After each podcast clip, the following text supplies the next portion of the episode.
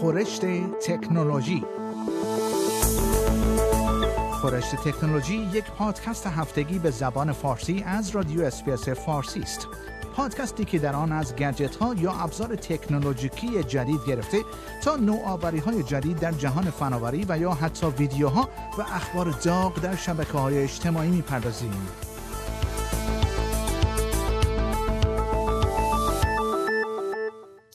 جورج سوروس از فیسبوک و گوگل انتقاد کرده است.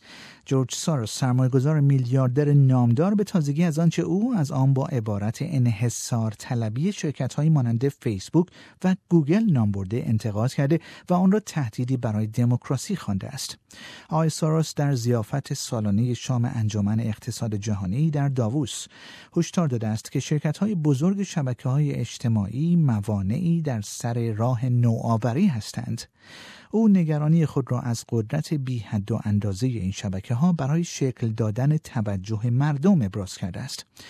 اگرچه آقای ساروس پیش بینی کرده که روزهای خوش این شرکت ها نیز به پایان خود نزدیک شده است چرا که به گفته او مقررات و سیاست های مالیاتی در نهایت بگونه ای تغییر خواهد یافت تا جلوی به گفته او انحصار طلبی آنها را بگیرد آقای ساروس همچنین دولت دونالد ترامپ رئیس جمهور ایالات متحده آمریکا را خطری برای جهان نامید و گفت او معتقد است که رئیس جمهور آمریکا تا سال 2020 یا زودتر از آن کنار خواهد رفت.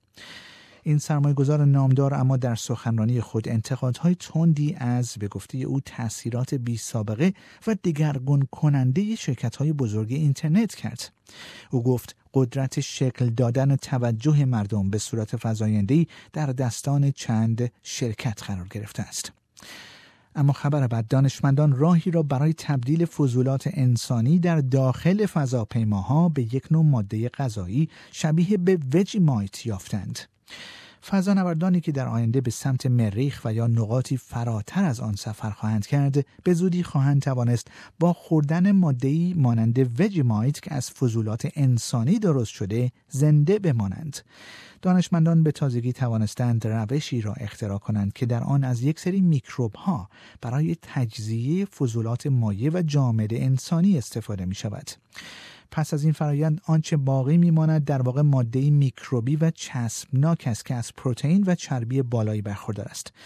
موادی که به عنوان منبع غذایی آن هم در سفرهای طولانی فضایی از اهمیت بالایی برخوردار هستند. بنا به گزارش وبسایت The Independent پروفسور کریستوفر هاوس از دانشگاه پنسیلوانیا در ایالات متحده آمریکا می‌گوید بازیافت فضولات انسانی به غذا می‌تواند مشکل بزرگی را در سفرهای فضایی حل کند. آوردن غذا از زمین نیازمند فضایی با ارزش است و البته وزن قابل توجهی هم دارد. در حالی که رشد گیاهان و تولید غذا در داخل فضاپیماها نیز نیازمند آب و انرژی فراوانی است. پروفسور هاوس می‌گوید ما حین تولید یک توده زیستی که به صورت مستقیم و یا غیر مستقیم خوراکی باشد به نوعی مفهوم دست پیدا کردیم که در آن به صورت همزمان ضایعات انسانی فضانوردان با برخی میکروب ها مورد تصفیه قرار می گیرد. او می‌گوید این کار کمی عجیب به نظر می رسد اما مفهوم به وجود آمده چیزی شبیه به مارمایت یا وجمایت است. البته گفتنی است روش مذکور در حال حاضر آماده استفاده در فضاپیماها نیست اما می تواند سرنوشت مشکل تأمین غذا در فضاپیماها در آینده را حل کند و خبر بعد بازار داغ حساب های کاربری جعلی در شبکه های اجتماعی. در یک تحقیق انجام شده مشخص شده است که میلیون ها حساب کاربری در توییتر و فیسبوک در تغذیه یک بازار جهانی کلاهبردارانه در این شبکه های اجتماعی محبوب دست دارند. به گزارش نیویورک تایمز که در روز 27 ژانویه منتشر شده است در حدود 48 میلیون کاربر از مجموع 330 میلیون کاربر فعال در توییتر در واقع جعلی هستند. این یعنی در واقع 15 درصد از کل حسابهای کاربری در توییتر.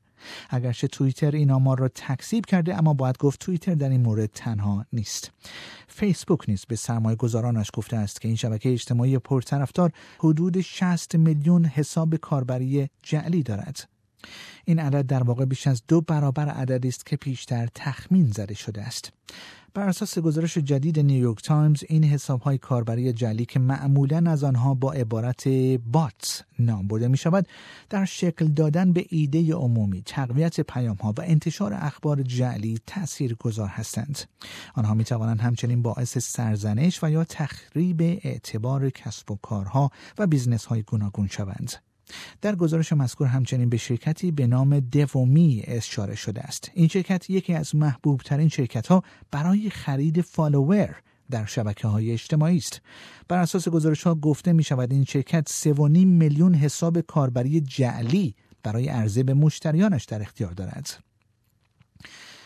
و خبر بعد سیستم پرداخت هزینه سفرهای شهری در ملبورن متحول خواهد شد.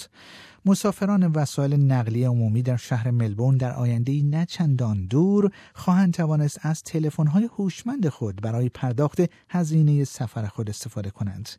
دانیل اندروس نخست وزیر ایالات ویکتوریا در روز یکشنبه گفت این فناوری جدید پرداخت در سال کنونی به صورت آزمایشی در برخی از خطوط ترم ها مورد استفاده قرار خواهد گرفت. نخست وزیر ایالات ویکتوریا اگرچه تاکید کرده است که تمرکز اصلی این برنامه آزمایشی بر فناوری تلفن‌های هوشمند قرار خواهد گرفت.